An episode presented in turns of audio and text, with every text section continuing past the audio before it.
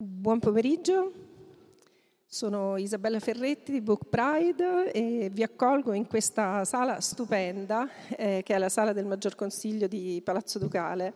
Ringrazio tutti quanti per essere venuti, siamo alla seconda giornata di questa manifestazione in un anno importante, quello in cui Genova è capitale del libro, Genova sta dando il massimo e Palazzo Ducale è al centro di tutte le attività eh, legate a questa importante designazione. Book Pride non vuole essere da meno.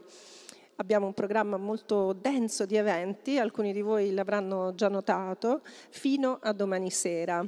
Oggi siamo qui per un evento che ci emoziona, ci emoziona proprio perché è una nascita, è la nascita di un nuovo premio che si chiama Book Prize, che nasce dalla collaborazione proprio tra Book Pride e Palazzo Ducale. Chiedo intanto a Monica Biondi, vice direttrice di Palazzo Ducale, che ci ospita, di dire qualche parola su questo premio neonato. Grazie Isabella e buongiorno a tutti e a tutti, grazie di essere qui oggi pomeriggio in questa occasione speciale. Il, um, l'idea di istituire un premio è nata qualche mese fa ehm, parlando con, con, Isabella Ferretti e Palazzo Zucchero è molto felice nella nascita di questo premio proprio nell'anno di Genova, capitale italiana del libro. È, mm, è un evento che consolida il rapporto di collaborazione e di amicizia con Book Pride, siamo, siamo molto felici di questa, di questa cosa. E siamo naturalmente molto felici di avere con noi oggi Francesca Mannocchi. Quando ci è stato proposto il suo nome, noi abbiamo accolto con entusiasmo l'idea di poter consegnare a lei il primo premio, il primo premio quest'anno. E mm, se posso già anticipare le ragioni per cui per me e per Palazzo Ducale è così importante ehm, questa scelta, ehm, lo, è, lo, è, per la, per la forza per la forza del, del, messaggio, del racconto che Francesca Mannocchi fa, fa del mondo eh, per la sua attenzione alla, ai diritti e alla dignità delle persone, per il suo coraggio sempre in prima linea nelle zone più calde del, del pianeta, piuttosto purtroppo, come leggiamo oggi sui giornali, eh, zone, zone difficili in cui continuano a scompiare conflitti che ci allarmano sempre più e per la sua, per la sua sensibilità. Allora il racconto dei luoghi, delle persone, delle piccole e grandi storie che lei ci fa conoscere sono anche al cuore del, di Palazzo Ducale, sono, sono al centro del nostro, del nostro discorso pubblico. Siamo, siamo, molto felici di averla qui oggi, di poter consegnare a lei il primo premio. Grazie, grazie davvero.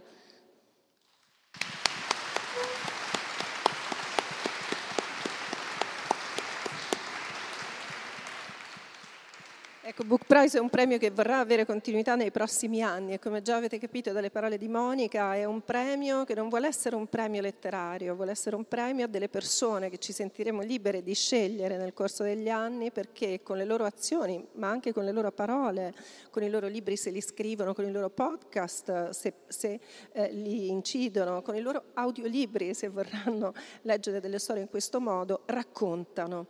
E raccontano in modo eh, udibile da un pubblico vasto, vasto come siete voi oggi. Ora, la cosa che ci importa di più però è ascoltare Francesca e a parlare con lei oggi ci sono Marco Aime,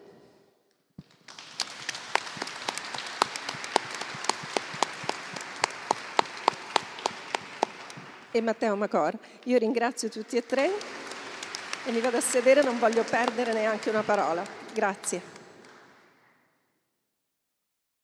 Allora, buongiorno a tutti, grazie per questa eh, presenza, è, un modo di militare anche questo, quando insomma, c'è, c'è, sul tavolo qualcosa di importante, quando ci sono persone che, che arrivano, passano dalle città e vale la pena accogliere in qualche modo, essere non al mare, vista la giornata, ma qua eh, nel Maggior Consiglio è una forma di militanza in qualche modo. Quindi un grazie a chi c'è. E, e un, gra- un, grosso grazie a, a Francesca e Marco che, che, che insomma, si sono prestati. Eh, Marco come utilissimo eh, compagno di viaggio quella che vuole essere una chiacchierata eh, veloce e, e Francesca, fa, lasciatemi dire, per, per, tutto quello che fa. Eh, ogni tanto insomma, ce lo ricordiamo, il, la, la, preziosità di, di certi lavori. Siamo abituati a vivere in un flusso costante di notizie, agenzie, eventi, mm, stamattina guerre e, e, e, talvolta ci dimentichiamo l'importanza di, di raccontarle queste cose e, e, soprattutto l'importanza del come si raccontano queste cose. Ehm, io partirei da Marco per, per, proprio per la ragione che, che, che dicevo, no? cioè c'è, c'è, bisogno di, di una guida nel tentare di capire anche perché di un premio le ragioni di questo premio sono obiettivamente molto belle, è anche una responsabilità in qualche modo, no? Eh, vincere il primo di questi book prize, eh, però sono tutti, come dire, tutta responsabilità di, di Francesca in futuro. Um, però, come dicevano giustamente Isabella e Monica, eh, ci siamo svegliati stamattina con eh, una nuova guerra nel nostro mondo, che è lontana ma in realtà è vicinissima eh, adesso leggevamo le ultime agenzie, no? si parla di attacco e rappresaglia, di attacco, contrattacco, 40 morti da una parte, 160 dall'altra, eh, ma solo definirlo così eh, eh, rende l'idea, secondo me. No? Eh, viviamo in, un, in, tempi complessi, in cui ogni giorno di più la complessità aumenta.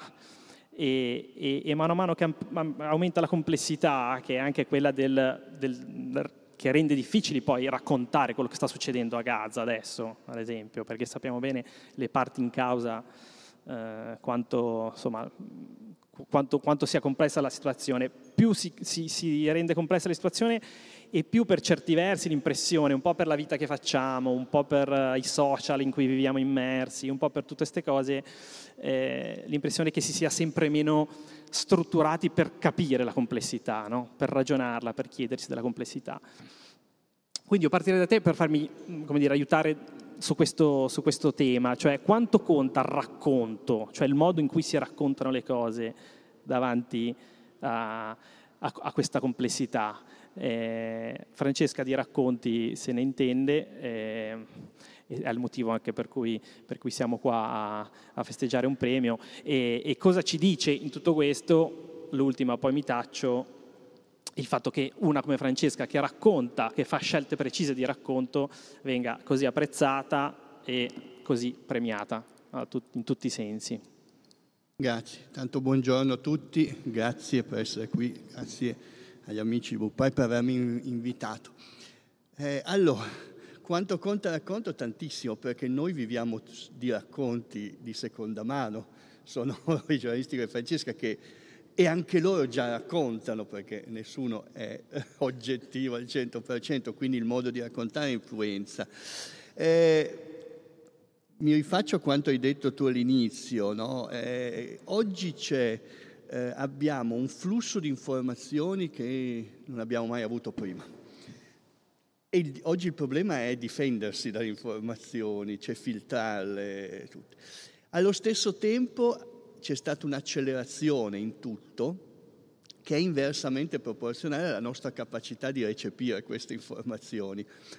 Cioè, quante volte riusciamo a far sì che questa informazione si sedimenti e diventi qualcosa di concreto? Spesso passiamo già, c'è quella dopo, quella dopo, quella dopo. No? E quindi la, la, l'accelerazione da un lato e il volume eh, che arriva eh, non depongono a favore così, della capacità di interpretare, anche perché ecco, forse il nostro cervello è ancora analogico e quindi ha, ha dei tempi, ha bisogno che, che di tempo perché qualcosa diventi memoria o comunque venga ristrutturato e collocato nell'insieme. Quindi ecco che eh, saper raccontare diventa un modo per trovare una pista in mezzo a, questo flusso continuo che è di, di informazioni che è davvero terribile, con eh, livelli diversi perché ormai si intrecciano eh, anche il discorso della rete spesso mette sullo stesso piano il racconto di un testimone con una fake news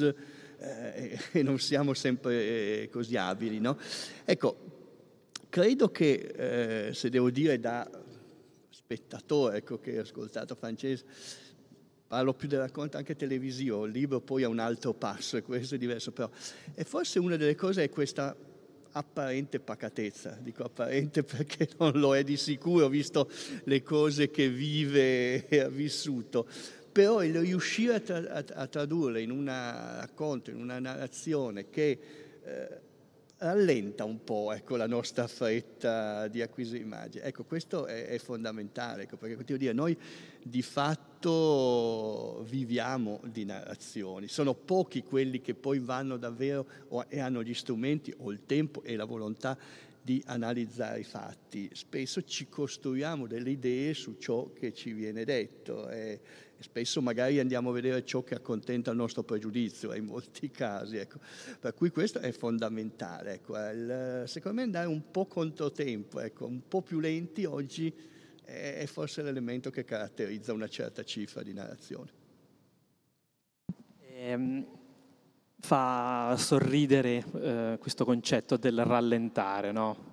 perché è esattamente quello che, almeno per professione, si, si tende no, a, a, non fare, no? o meglio, a raccontare di, di non voler fare. Il giornalista di solito è quello che, eh, insomma, c- c'è qualcosa da raccontare già lì, oppure piglia un aereo, adesso non vorrei far rosicare eccessivamente Francesca perché è qua e non eh, nella striscia, ma eh, ne ridiamo così, esorcizziamo.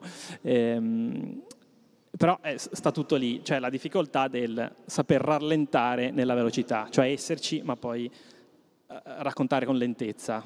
E io, Francesca, come, come così, primo spunto chiederei, prima di tutto ti sfrutterei biecamente per, per farci aggiornare, per farci capire qualcosa di più di quello che sta succedendo, se ne hai voglia. Eh, insomma, mm, sei qua, ma penso che eh, insomma, è un tema che è, un, è, una storia quella che sta aggiungendo pezzi stamattina, stanotte, che, che, che hai seguito, che hai raccontato, che, che, in qualche modo, appunto, come diciamo prima, no, è vicinissima, è lontana ma vicinissima.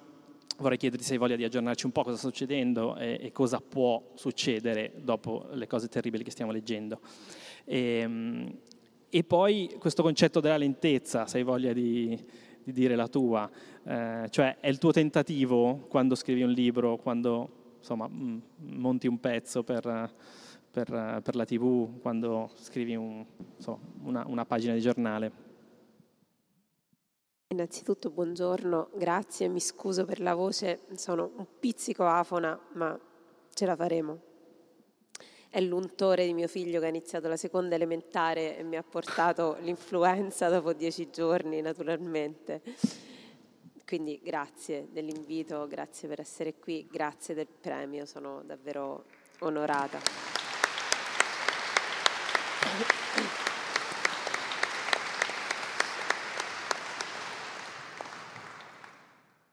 Partiamo da come ci siamo svegliati. Ci siamo svegliati stamattina con un'azione militare eh, di Hamas che, è, ehm, che, che, coinvolge la memoria perché avviene nel cinquantesimo anniversario della guerra di Yom Kippur eh, e, che, e, che, quindi lascia ancora più sbigottiti tutti noi di fronte alla fragilità apparente, capiremo nei prossimi giorni, eh, della, eh, dei più noti, se vogliamo, servizi di intelligence al mondo, cioè il Mossad. Eh, i servizi segreti israeliani, ehm, le unità, delle unità di incursori di, di aria, di terra e di mare, eh, delle brigate al-Qassam, quindi la, il braccio militare di, di Hamas, hanno ehm, sono entrati in territorio israeliano eh, uccidendo al momento sembra circa 40 persone e eh, prendendo in ostaggio, eh, per loro sono prigionieri di guerra, ma eh, di fatto hanno rapito un numero ancora imprecisato di militari e ancora imprecisato di civili, eh, trasferendoli nella striscia di Gaza. che vive sotto assedio di fatto dal 2007.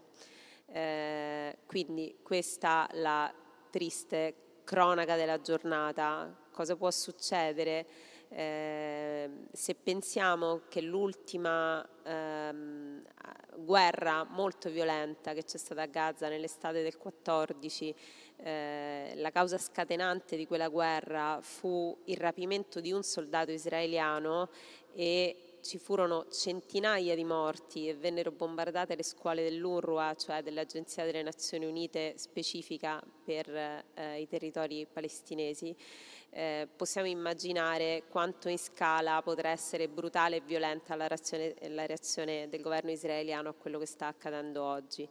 Eh, probabilmente si verificherà quello che già nel 2014 si verificò solo in parte per poche ore, che fu un'invasione di terra dai territori israeliani alla striscia di Gaza.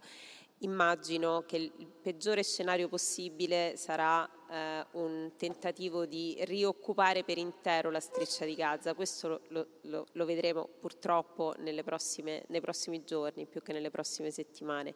La campagna di bombardamenti su Gaza è già cominciata mentre noi parliamo ed è in corso eh, e questa è l'istantanea dell'oggi. Eh, Adesso sto per dire una cosa che chiunque si occupi di, ter- di, di conflitto israelo-palestinese trema nel dire, però qualcuno la dovrà pur dire e quindi mi prendo la briga di dirla e la dico. Ehm, non ha niente a che fare naturalmente sulla condanna politica, militare e morale di quello che è accaduto oggi, ma se vogliamo capire cosa sta succedendo oggi e cosa dovremmo evitare che accada domani in maniera sempre più violenta, perché le guerre sono state sempre più violente in quei territori, 2006, 2008, 2011, 2014, la protesta del 21 e poi oggi.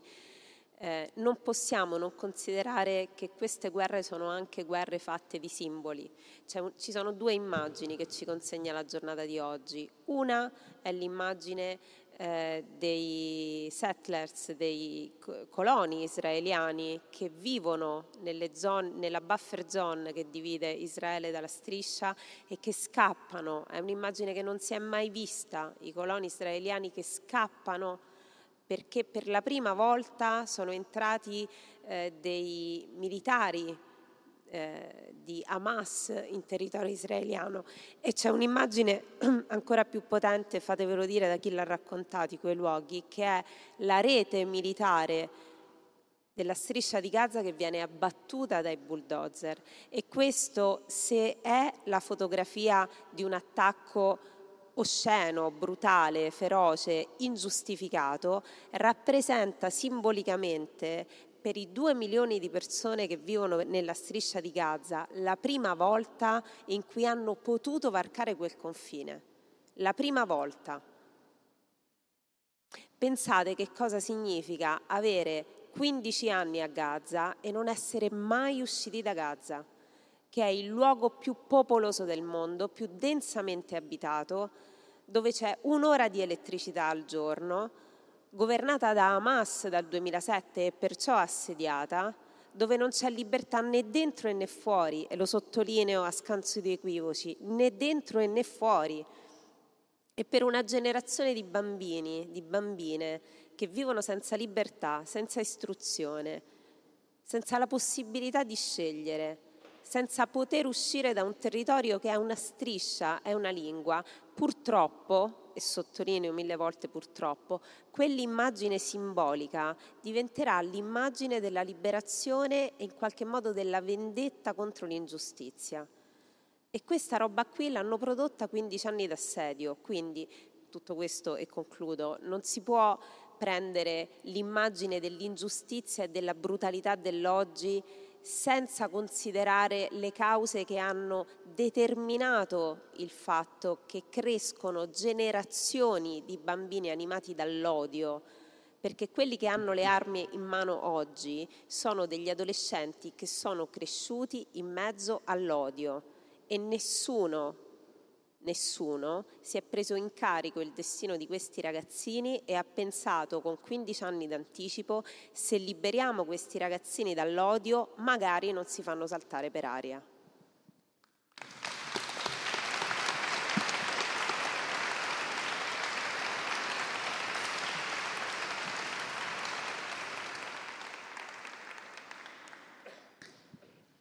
Marco, tu mh, mm, prima parlavi di, giusto appunto di lentezza. No? Eh, abbiamo parlato di, di, guerra e social, di odio e di, e di bulldozer che abbattono forse la, la, la, dire, la frontiera più, più, iconica che ci sia, no? eh, il, le reti che, che appunto, come diceva Francesca, chiudono Gaza da, da, da quando raccontiamo questa storia. E, um, mm, come cambia il mondo? Come sta cambiando il mondo? Lo so che sembra, insomma, domandona, però eh, stiamo parlando di cose di cui fino a pochi anni fa non parlavamo, o meglio, se ne parlava ma non in questi, in questi termini. Ora abbiamo una guerra alle porte d'Europa eh, che continua, forse anche, non dico nel disinteresse, ma nella distrazione eh, crescente di, di, tanti, anche chi forse se ne dovrebbe occupare un po' più da vicino. Eh, abbiamo una storia che riesplode dopo anni di tentativi per... Eh, ci sta cambiando il mondo sotto i piedi? No, e non ce ne accorgiamo? Ma forse, non so se sta cambiando, forse era cambiato in quel momento in cui pensavamo che fosse così. Cioè, se io penso a ecco, quelli come me nati negli anni 50 del dopoguerra, ci eravamo un po' illusi che dopo la tragedia, la seconda guerra mondiale, la Shoah, cioè ci fosse un momento, poi forse gli anni del 60 avevano anche illuso un po' tutti no, questo. E, e, da un lato ci ha fatto pensare che fosse un, quasi un po' finita la storia, nel senso di alcuni, no? e per esempio che i confini stabiliti fossero quelli, e invece sono bastati pochi decenni, perché poi nel, adesso stiamo parlando di questo, ma nel, tra il 91 e il 95 abbiamo avuto una guerra qua a, alle nostre porte, nell'ex Jugoslavia, dove si è smembrato un paese ed è tornato alla cartina del 1914 praticamente, l'Unione Sovietica si è sfaldata, cechi e slovacchi sono divisi, i tedeschi sono tornati insieme, chissà che cos'altro ci aspetta. Eh, la guerra che sembrava un qualcosa da studiare sui libri di storia invece è una realtà quanto prima, ma c'è anche da dire che forse anche perché noi sempre, abbiamo sempre un po' guardato il nostro orticello, perché in realtà di guerre ce ne sono sempre state in altre parti del mondo e spesso non ci sono state raccontate, per cui eh, c'è qualche guerra che è più guerra degli altri, ecco, direbbe Orwell forse. Eh, è curioso, per esempio, anche recentemente c'è stato un colpo di Stato in Niger di cui un po' si è parlato, ma non si è quasi detto niente dei due colpi di Stato in Burkina Faso, dei tre nel Mali negli ultimi due anni. Eh, sono stati cinque colpi di Stato in tre paesi limitrofi. Si è parlato un po' di questo del Niger, poco perché poi in realtà non ha avuto un grande seguito. Quindi è anche vero che noi abbiamo da un lato un, diciamo, un'immagine dei fatti che è molto etnocentrica, eurocentrica se vogliamo, ci raccontiamo altre cose laddove, oppure laddove ci sono interessi. Dall'altro, ecco, mi colpiva eh, ma piacevolmente quello che diceva Francesca, è che spesso, ecco, qui, eh, nel peggior giornalismo, voglio dire, questi fatti ecco, vengono ridotti o su un piano ideologico oppure semplificati e banalizzati. E purtroppo eh, non è così facile, cioè non c'è il bianco, il nero, il buono e il cattivo come nei vecchi film western. No? Eh, è, è, difficile ecco, distinguere. Il caso ecco, delle relazioni tra territori occupati, Gaza in particolare, ma Israele è complesso. Ecco, poi, eh, di, ormai c'è un coacervo di scontri e vale da altre parti. E, e, e, torniamo un po' però forse alla prima cosa che, che hai chiesto, ecco, raccontare la complessità richiede tempo e capacità di chi la racconta, ma anche pazienza di chi l'ascolta. Ecco, eh, perché eh, non è semplice, cioè è molto complessa l'articolazione. Spesso le cause non sono dirette, ma ci arrivano di sponda per, per riflesso e quindi ancora maggiore eh, difficoltà per chi, chi deve raccontarlo. E richiede anche una nostra disponibilità che spesso non abbiamo più forse, ma perché, come dicevo, è cambiato un po' anche il modo di fruire, ma anche, lo dico non solo per le nuove generazioni, ma anch'io mi rendo conto che faccio più fatica a leggere un articolo di due pagine sul giornale che una volta invece leggevo in un attimo e questo, e questo un po' ci ha condizionati tutti, ma soprattutto questo va contro l'idea di complessità. Eh, credo anche che ci sia questo un po', per esempio, una certa comunicazione da talk show, dire, no? che eh, alla fine riduce tutto a slogan perché non c'è tempo per sviluppare un ragionamento complesso proprio come ha fatto adesso Francesca. E quindi semplifica tutto, ma non è così, non va così, purtroppo è molto più, è molto più difficile comprendere la realtà e non sempre i tempi anche dell'informazione sono quelli, quelli adatti. Ecco, la carta scritta forse, o la radio per esempio, permette un pochino più, cioè, la tv che poi è ancora quella più seguita e spesso eh, io ho partecipato pochissime volte e poi non ho i tempi a televisione, ma è davvero difficilissimo andare al di là dello slogan. Con, con, a proposito di quello che dice Marco, con Francesca ci conosciamo perché abbiamo avuto una fortuna comune che è, che è stata lavorare per una trasmissione eh, su fronti diversi, ma lavorare insieme, una trasmissione che è forse uno dei pochi spazi in cui eh, si può raccontare quello che, che, altri non raccontano per logiche assolutamente legittime, perché magari interessa poco, perché magari c'è poco spazio. Insomma, noi abbiamo lavorato una trasmissione in cui eh, quando tutti parlavano di crisi di governo si partiva e si andava mm, in Yemen, no, un posto no, sul, nella piena agenda del paese, no, come si suol dire. E, e vabbè, e sono mh, mm, fortune, mettiamola così.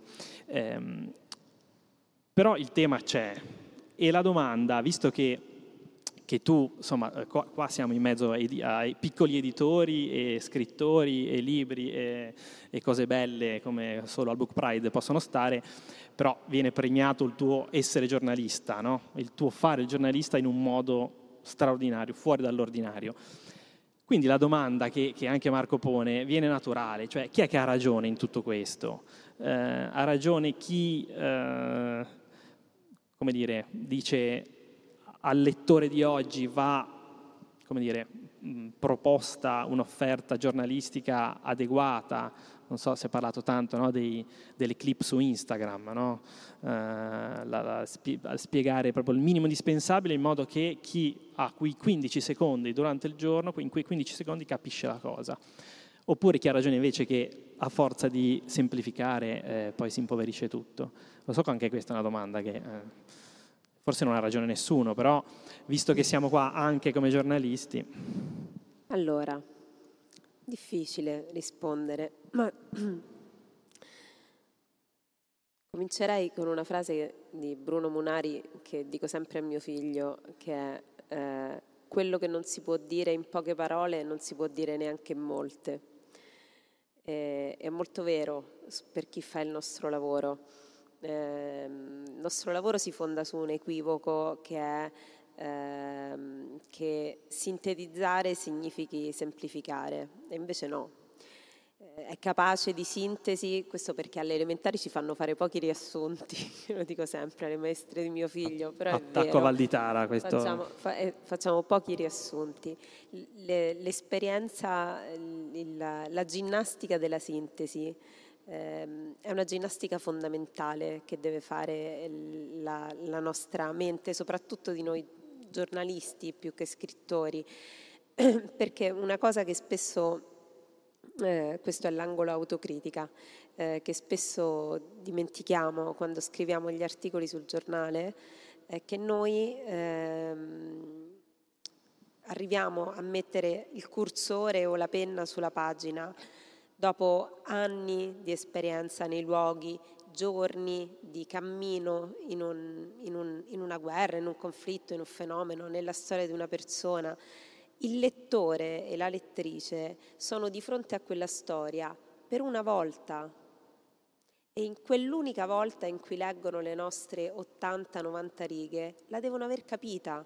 E se non la capiscono non è perché sono disabituati alla lettura, eh, distratti dall'internet, forse è perché l'abbiamo scritta male, forse perché abbiamo dato per scontato dei concetti che per un lettore comune, che dovrebbe essere l'obiettivo del nostro racconto, non sono così... Eh, non fanno parte della loro cassetta degli attrezzi per capire eh, le cose della vita. Allora, se cerco di chiedermi cosa sta succedendo oggi nella striscia di Gaza o se devo raccontare il destino di una donna eh, che è rimasta eh, vedova prima ancora di diventare moglie perché il suo fidanzato è partito per andare al fronte e è tornato in una cassa di zinco, devo poter essere capace, e questo è quello che si richiede alla nostra professione, di inserire quella storia in un contesto che sono capace di sintetizzare. Perché quella storia, senza il contesto, è una storia che non serve a niente. È quello che eh, Svetlana Alexievich, che non a caso era una giornalista che però ha fatto del giornalismo letteratura e per questo ha vinto il Nobel per la letteratura, diceva se noi non sappiamo mettere le storie laddove le storie stanno socialmente, politicamente, storicamente, facciamo un magazzino delle emozioni e del magazzino delle emozioni non ci facciamo niente. Se scriviamo solo il magazzino delle emozioni non abbiamo fatto un servizio a chi ci legge, abbiamo fatto un compitino facile. Io credo che i lettori e gli spettatori, ed è vero che propaganda ci dà la, la, la virtù e lo spazio della lentezza, in realtà questo lo richiedano con molta forza eh, e, e probabilmente una cosa che anche noi abbiamo frainteso un po' per nostalgia strutturale rispetto alle cose analogiche, è che c'è una virtù nel, nella brevità di alcune forme dell'internet. Il problema è come vengono esposte. La sintesi non è nemica, la sintesi è un po' figlia dello spirito del tempo che viviamo.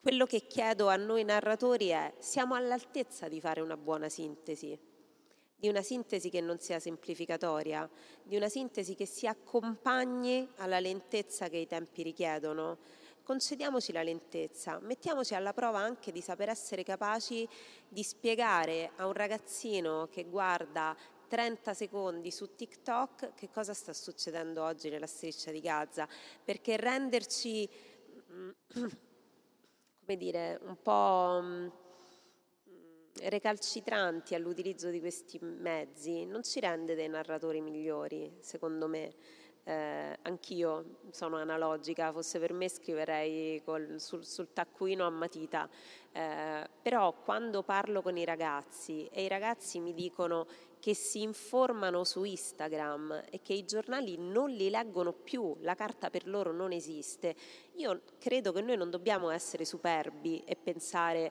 sono delle capre perché non leggono i giornali, dobbiamo cercare di chiederci, siamo capaci di informare anche attraverso quel mezzo?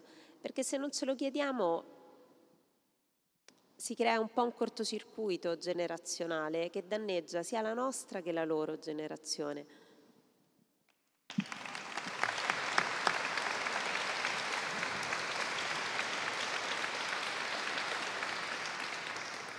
Ho detto la nostra come se avessi 80 anni, però, però ho detto la nostra generazione come se avessi 80 anni, però. Vabbè, percepiti, percepiti esatto, per la questura. E, ehm, tu Marco cosa ne pensi di questo? Non ho capito. Cosa ne pensi di, di quello che ha detto Francesca su, no. su proprio mh, allora, sui da... supporti no? che portano a raccontare? Sono pienamente d'accordo che la sintesi è un'arte, lo dico anche sempre agli studenti quando fanno gli esami scritti. Meno scrivete, meglio è, anche perché devo leggere. Anche, devi correggere tutto. Ma questo è un altro discorso, per, egoisticamente.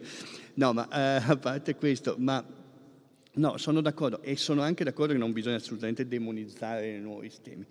E che allora forse, e qui è la grossa sfida, bisogna anche trovare un, un, linguaggio adeguato a questi nuovi tempi brevi. Cioè, ecco, non, è difficile, credo, adottare il linguaggio, i codici narrativi che si usavano sul cartaceo quando tu invece lo devi raccontare in, in poco tempo. E allora qui forse è una grossa, è una grossa scelta. Ecco, quale...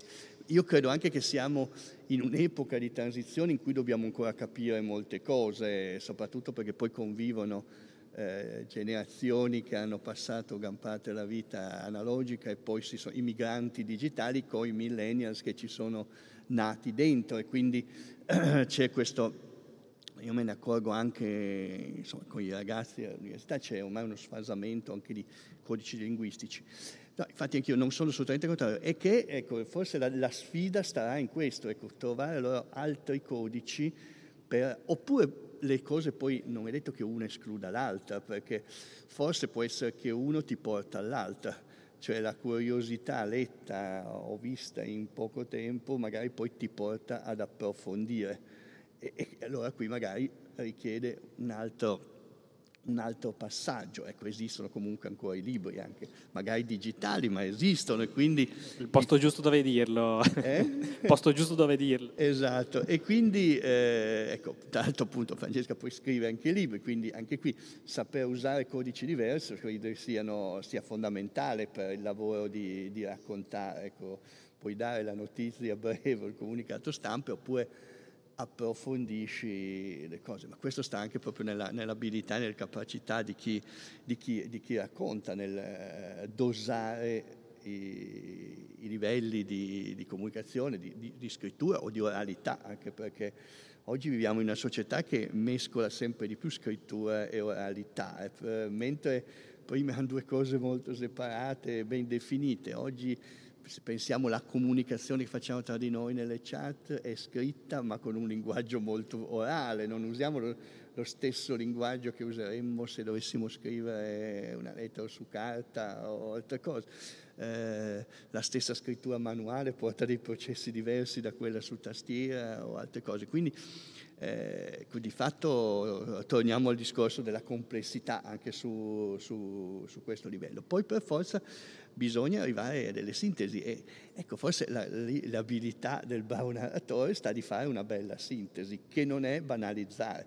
Ecco, il, il rischio che vanno lì e sta la bravura in chi racconta è essere sintetici senza, senza banalizzare. Questo è un'arte e d'altronde ben venga e si vede qui poi la differenza in chi sa raccontare in poco spazio o in poco tempo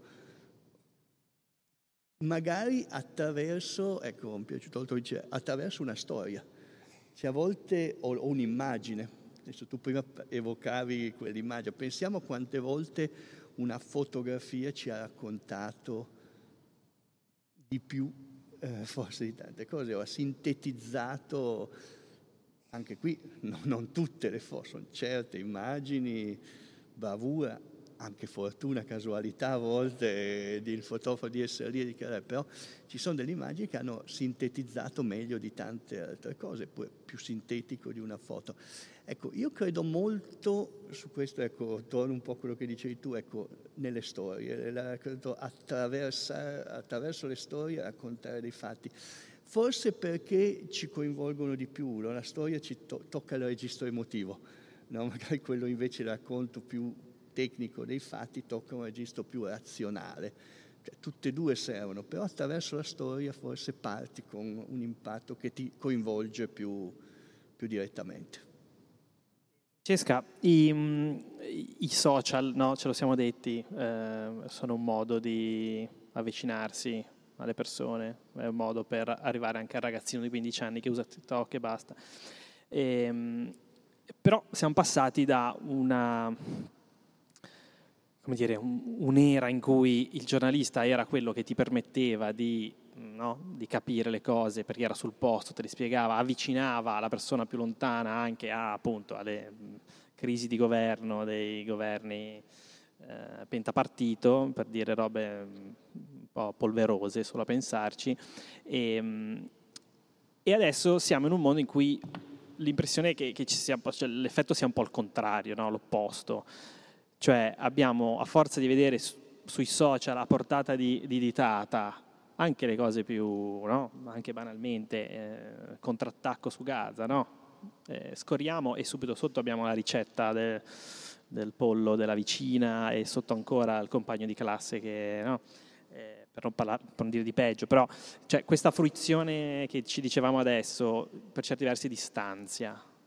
E tu facendo sto, incontrando poi, anche questo no, eh, fa parte del tuo lavoro, cioè incontrare il tuo, il tuo lettore, quello che, che, che, gode di quello che fai. E, ehm, come lo percepisci questo, questo fenomeno? È, è reale e, e, che contraccolpi può avere per dire, la, la, la, la formazione di una coscienza politica di, delle persone, una coscienza di chi legge o ascolta? Una domanda complicata che ha almeno... Scusate, io non me le sono preparate, quindi sono, tutte, compli- sono tutte, complicate. Mentre, mentre, tu parlavi pensavo che ha almeno quattro risposte, ma...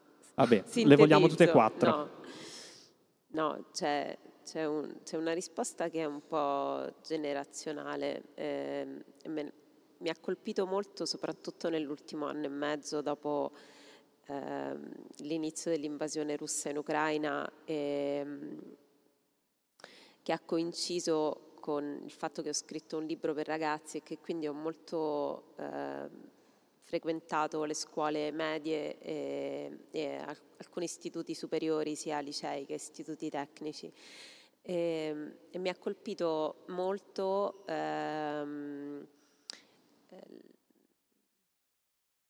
dico, dico, una parola che che forse non è quella giusta, ma insomma la purezza delle domande dei ragazzi, ma ancora di più la libertà di controbattere rispetto a eh, tesi, interpretazioni del mondo che evidentemente non li convincevano troppo eh, o l'in, l'incessante eh, braccare con altre domande. Pensavo a me alla loro età e, e, e, mi ricordo avvolta da una forma di pudore, di timidezza e invece eh, i ragazzi e le ragazze che ho avuto la fortuna di incontrare in questi ultimi due anni, diciamo dopo la, dopo la caduta di Kabul per, per essere più generali, ehm, son, sono una, mi hanno raccontato una generazione molto desiderosa di capire e molto poco inchiodata a delle eh, certezze granitiche, financo ideologiche, che sono un po' eh, sarebbero anche persino naturali della loro età, persino eh, la, la posizione per partito preso, l'ideologismo che è tipico dell'adolescenza o della pubertà. E invece mi stupisce eh, favorevolmente, mi dà molta gioia l'incontro con questa generazione che è una generazione che proprio perché sommersa da una quantità di testimonianze e di informazioni chiede a gran voce di eh, trovare una direzione, di trovare un nord in questa eh, quantità di informazioni e di eventi storici che si accavallano nella vita di questi giovani. C'è la crisi climatica e i suoi effetti, ci sono i fenomeni migratori, ci sono le guerre eh, a ogni angolo del mondo e per la prima volta da che loro sono nati, evidentemente un po' come è stata la mia generazione. Eh, ricordo a 12 anni quando arrivò in classe Bogdana e arrivava da Sarajevo e, e per noi fu una finestra aperta su un mondo che fino a quel momento era un mondo incantato. Oggi il mondo dei nostri figli è un mondo totalmente disincantato per un milione di cause complesse, interconnesse e sempre maggiori. Berrò questo punto. E invece nel, nel racconto delle stesse cose del mondo agli adulti, ecco perché si sdoppiano le risposte.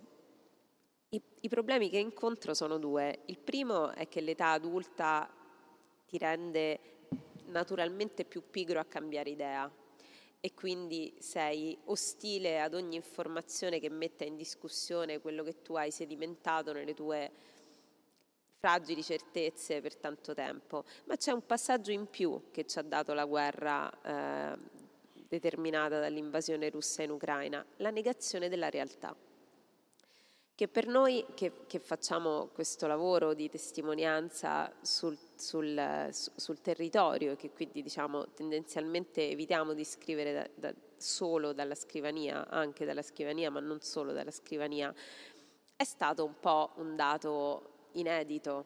Cioè, come sai, anche per propaganda noi abbiamo raccontato tante volte la Libia, no? E questo è un esempio che vi faccio brevemente per far capire anche la difficoltà di raccontare le cose oggi, che in Libia ci siano dei centri di detenzione all'interno dei quali le persone vengono torturate senza alcuna ragione, sine die, eh, brutalizzate, taglieggiate, taglieggiate le loro famiglie, essendo costrette in quei luoghi eh, affinché il nostro sguardo non prenda coscienza dei loro destini. Questo nessuno lo nega, cioè siamo tutti d'accordo che questi luoghi esistono. Ci sono poi posizioni diverse, c'è chi come me pensa che questi luoghi dovrebbero essere chiusi ieri e che dovrebbero esistere dei corridoi eh, non solo umanitari, ma dei corridoi legali che portino le persone eh, in salvo dalla Libia in luoghi dove possono essere accolti e processate le loro richieste d'asilo e così via.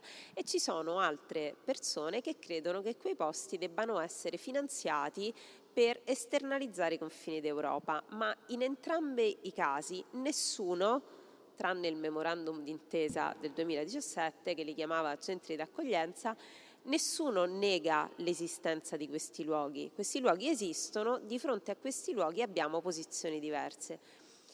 Quello che è accaduto a, a, noi giornalisti invece con l'invasione russa in Ucraina è stata una cosa diversa, gravissima. Cioè noi stavamo a Bucia a camminare in mezzo ai morti, in mezzo ai cadaveri, e accendevamo il televisore quando tornavamo in stanza e trovavamo nel dibattito televisivo, nei talk show di qui sopra, ospiti che dicevano che quei cadaveri non c'erano.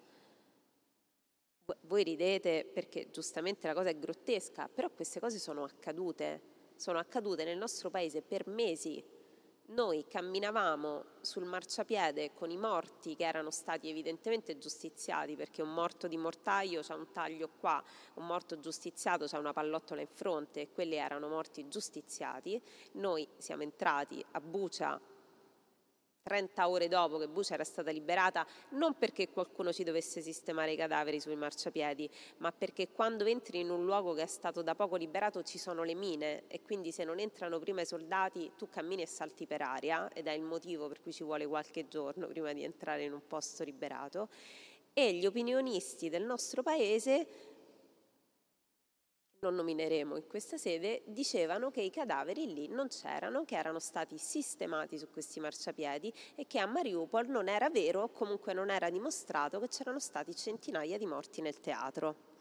Ora, voi capite che per qualcuno che deve raccontare, qui viene meno il principio di realtà, non è, non è l'opinione, viene meno il principio di realtà e quindi tra le sfide di, di, questo momento, la sfida orwelliana è che siamo oltre la fake news, siamo alla negazione del principio di realtà e di fronte a questo, lo so che chiudo con una nota un po' pessimistica, mi viene da dire si salvi chi può.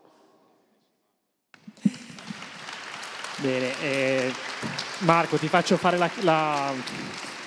Si salvi chi può? Siamo a questo punto. Beh, no, eh, ha ragione, perché cioè, finché un dibattito tra anche opinioni diverse è basato su qualche elemento comune può essere un dibattito. Se tu lo sposti sul piano appunto della negazione a prescindere, senza nessun fondamento, crolla tutto, qualunque c'è una discussione deve avere un, un elemento comune. Se sottraggo l'elemento comune dicendo non esiste, insomma come il negazionismo, cioè dico non è vero, beh, chiudo tutte, ogni possibilità di, di, dialogo o di confronto. E, e disarmo anche, cioè, a meno che poi alla lunga poi le cose emergono, però sul momento è vero. E purtroppo eh, quello che si chiamano fact checking eh, spesso non viene, non viene subito fatto, ci vuole tempo per farlo, per cui magari in un dibattito così basta, è una tecnica retorica per smontare qualunque possibilità di discussione che può essere basata benissimo su opinioni diverse, però il fatto c'è, poi lo posso leggere in modo diverso, ma se tolgo il fatto rimane niente, allora tutto vale tutto e questa è la fine però de, di ogni forma di, di narrazione. Però Francesca faceva notare giustamente, è il riassunto del nostro paese degli ultimi due anni, anno eh, e mezzo? Sì, eh, purtroppo sì, il, diciamo, la comunicazione mainstreaming soprattutto riflette una tendenza a non guardare i fatti, l'abbiamo visto anche nell'epoca durante la pandemia, ecco, cioè negare un'evidenza, cioè da un lato gli ospedali che traboccano e dall'altro c'è gente che dice che non esiste. Quindi questo è, però è, è, curioso, ecco, in un'epoca in cui vuol dire la scienza è sempre più avanzata, ci dà delle risposte, cose, però per certi versi siamo al millenarismo, ecco, di gente che ti dice che non è vero o che col vaccino ti iniettano il 5G. Eh, questo è, è, sono le facce del nostro paese, non so gli altri, non so come è stato il dibattito, dovrebbe viverci, però è così, ecco, questo questa pluralità però arriva a, a delle derive che non, non, non, hanno più nessuna consistenza. Ecco. Il dialogo va fatto su letture diverse di un, di un, elemento che però deve essere comune, se no non ha nessun senso. Poi possiamo avere opinioni opposte, ma come dicevo appunto, i centri di detenzione in Libia ci sono, poi giusti o sbagliati, ognuno avrà la sua opinione. Se, se, se lo neghi a quel punto salta tutto. Quindi eh, confermi si salvi che può in tutto questo. Può, Senti, allora ci, ci avviciniamo alla chiusura. Ehm, Francesca, tu vabbè, hai nelle motivazioni del premio eh, che, e nelle motivazioni di chi è venuto qua per te oggi, eh, del motivo per cui ti vogliamo bene e vieni premiata, eh, a proposito di lentezza, ci sono le cose che hai fatto, raccontato e il modo in cui l'hai raccontato. Tu sei andata, mm, quando si doveva parlare di ambiente, non sei andata, a, insomma, sei andata dall'altra parte del mondo a, a raccontare gli effetti della crisi climatica su popolazioni lontanissime da noi, che però con cui raccontare proprio con la loro vita sconvolta dalle inondazioni mm, insomma, co- cosa può portare no? il cambiamento climatico che ci aspetta e, e che, che, stiamo già vivendo. Eh, c'era da raccontare la crisi in Medio Oriente, eh, l'Afghanistan ed eri già lì e ce l'hai raccontata dalle pagine di Repubblica e dalla stampa, e, insomma chi c'era, insomma hai, hai, portato la voce di quello che stava succedendo. Eh, hai raccontato le migrazioni, abbiamo parlato della Libia per così, che è uno forse dei so, degli scandali più grandi di questo paese, no? aver eh, condiviso una cosa del genere, nota personale, ma penso che in tanti siano d'accordo. Insomma, hai raccontato tutte queste cose con la lentezza, tra virgolette, che, eh, di cui hai potuto godere, organizzandoti a, a, tempo debito per essere nel momento giusto, al posto giusto. E, ehm, L'ultima domanda che ti farei, e poi c'è anche una cosa che dobbiamo consegnarti, ehm, riguardo al futuro. Adesso ci siamo imbruttiti dicendo si salvi chi può, condividendo però le ragioni del si salvi chi può. Eh, per il futuro a dov'è che dobbiamo guardare con speranza? O meglio, non si chiede a un giornalista, soprattutto uno di, di, quelli che fa il lavoro tuo specifico, però qual è il prossimo fronte su cui vorrai andare? E qual è il prossimo fronte che secondo te, no, appunto si è parlato di migrazioni, crisi climatica, eccetera, eccetera, qual è il prossimo fronte che, che saprà raccontare secondo te meglio il nostro mondo? Dove andare a scavare, dove andare appunto a tradurre per, uh, per i lettori? Allora, vi racconto un, una, la prendo larga ma poi rispondo. Eh, ti racconto una, una, cosa che mi è successa in un posto dove, che ho visitato per la prima volta alla fine di agosto, inizio di settembre, ehm, che al Sud Sudan non ero mai stata e, e come tutte le prime volte che vai in un posto ti rendi conto che per quanto potevi aver studiato prima, eh, diciamo, le idee erano confuse. E, e, e, vi spiego perché in realtà io ero partita per eh, raccontare i mh, mm, rifugiati sudanesi eh, de, della guerra che è iniziata a Khartoum in Sudan il 15 aprile, che è tuttora in corso. Eh, e diciamo il, il, posto più vicino dove si poteva raccontare eh, questo esodo di sudanesi e sud sudanesi dalla guerra è una città chiamarla città fa un po' sorridere perché è sull'insediamento, che si chiama Renk, che è al confine tra il Sudan e il Sud Sudan, laddove per confine intendo quattro pneumatici in mezzo a una strada con una bandiera sopra, questo è il confine. Eh, da questo confine prima entravano tutti i beni eh, necessari alla sopravvivenza di Renk, entravano dal Sudan verso sud, quindi entrava l'acqua, entrava cibo, medicine, vestiti, a qualsiasi. Adesso il Sudan è in guerra e quindi a Renk non arriva niente da quel confine che prima trasportava merci, entrano solo persone in esilio, tra le 1500 e le 2000 al giorno. Cosa succede? Succede che eh, queste persone esuli, rifugiate, dovrebbero arrivare a Rank in un luogo che si chiama centro di transito, che come dice la parola dovrebbe servire a trasferire le persone da Rank in luoghi molto lontani ma più agevoli. Ed è il motivo per cui, esattamente come in tutti i confini d'Europa, ivi compreso Lampedusa, eh, il grande mantra, la grande condotta dei governi con i rifugiati è nel dubbio vi facciamo stare scomodi, così magari ve ne andate in fretta. Eh, morale della favola, e arrivo un po' a rispondere.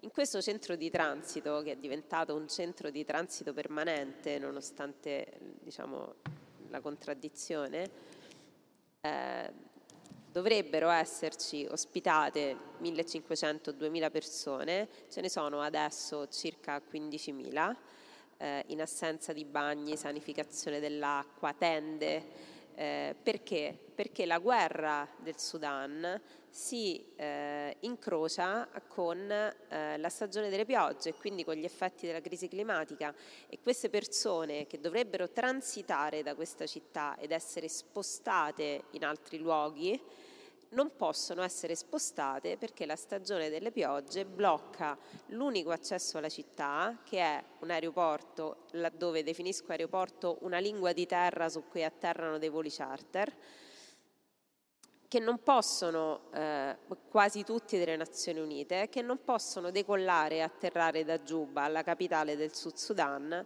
perché le strade sono infangate e non sanno come atterrare. Perché dico questo e dico quanto la narrazione si modellerà sui tempi che cambiano?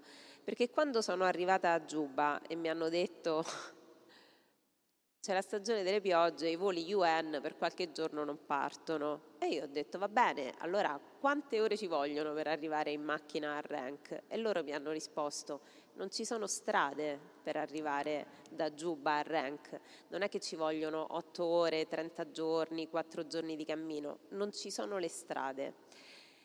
E quando alla fine siamo riusciti a prendere un volo charter che ci portasse in questa città,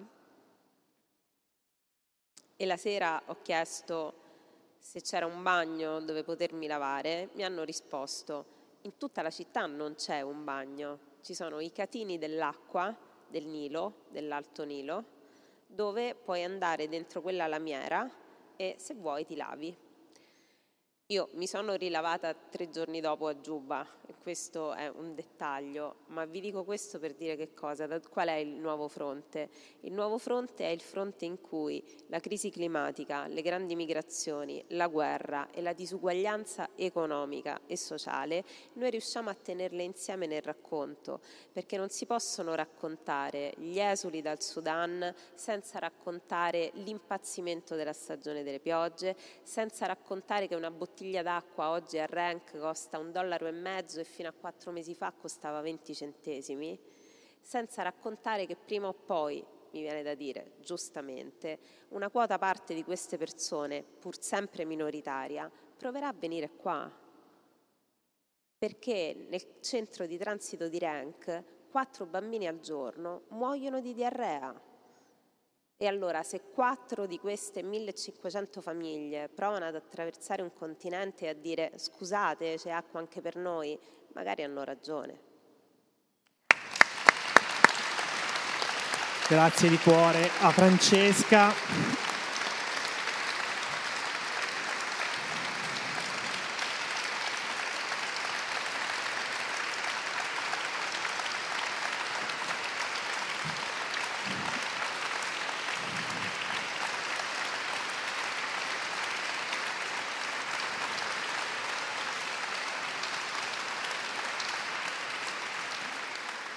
sta, sta, tutto lì, sta tutto lì e, ed è il motivo per cui insomma, eh, Francesca è una persona preziosa per, per tutti noi. Eh, detto questo, avete giustamente dedicato a, a, questo ragionamento un grande applauso, adesso però vi chiediamo di replicare perché chiedo alla regia se riescono a, a proiettare quello che è il premio di questo uh, Book Prize.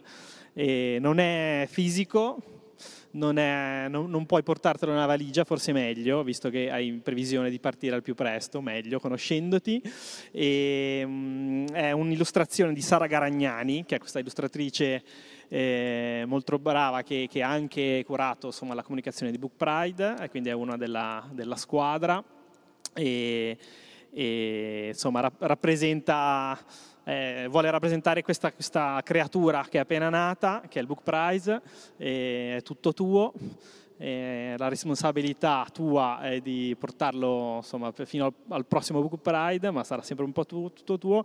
Eh, io ho finito con questa domanda perché? Perché la cosa bella tra le tante di questo premio che è appena nato con Palazzo Ducale, Book Pride, eh, è anche quella che, che a essere premiato non è solo o un bellissimo libro, un bellissimo racconto eh, che, che, possiamo consultare, che possiamo leggere o ascoltare. Eh, essere premiato può anche essere un qualcosa che sta nascendo, cioè un progetto, un, un, un racconto che, che sta, prendendo, no? sta muovendo i primi passi. Tu di racconti di, che, che muovono i passi te ne intendi, quindi complimenti per questo primo book grazie, prize. Grazie, bellissimo. E, grazie davvero. E grazie a Marco Aime, preziosissimo. Grazie. grazie. a tutti quelli che lavorano a Book Pride grazie. e soprattutto grazie a Francesca Mannocchi. Grazie Matteo Macotti.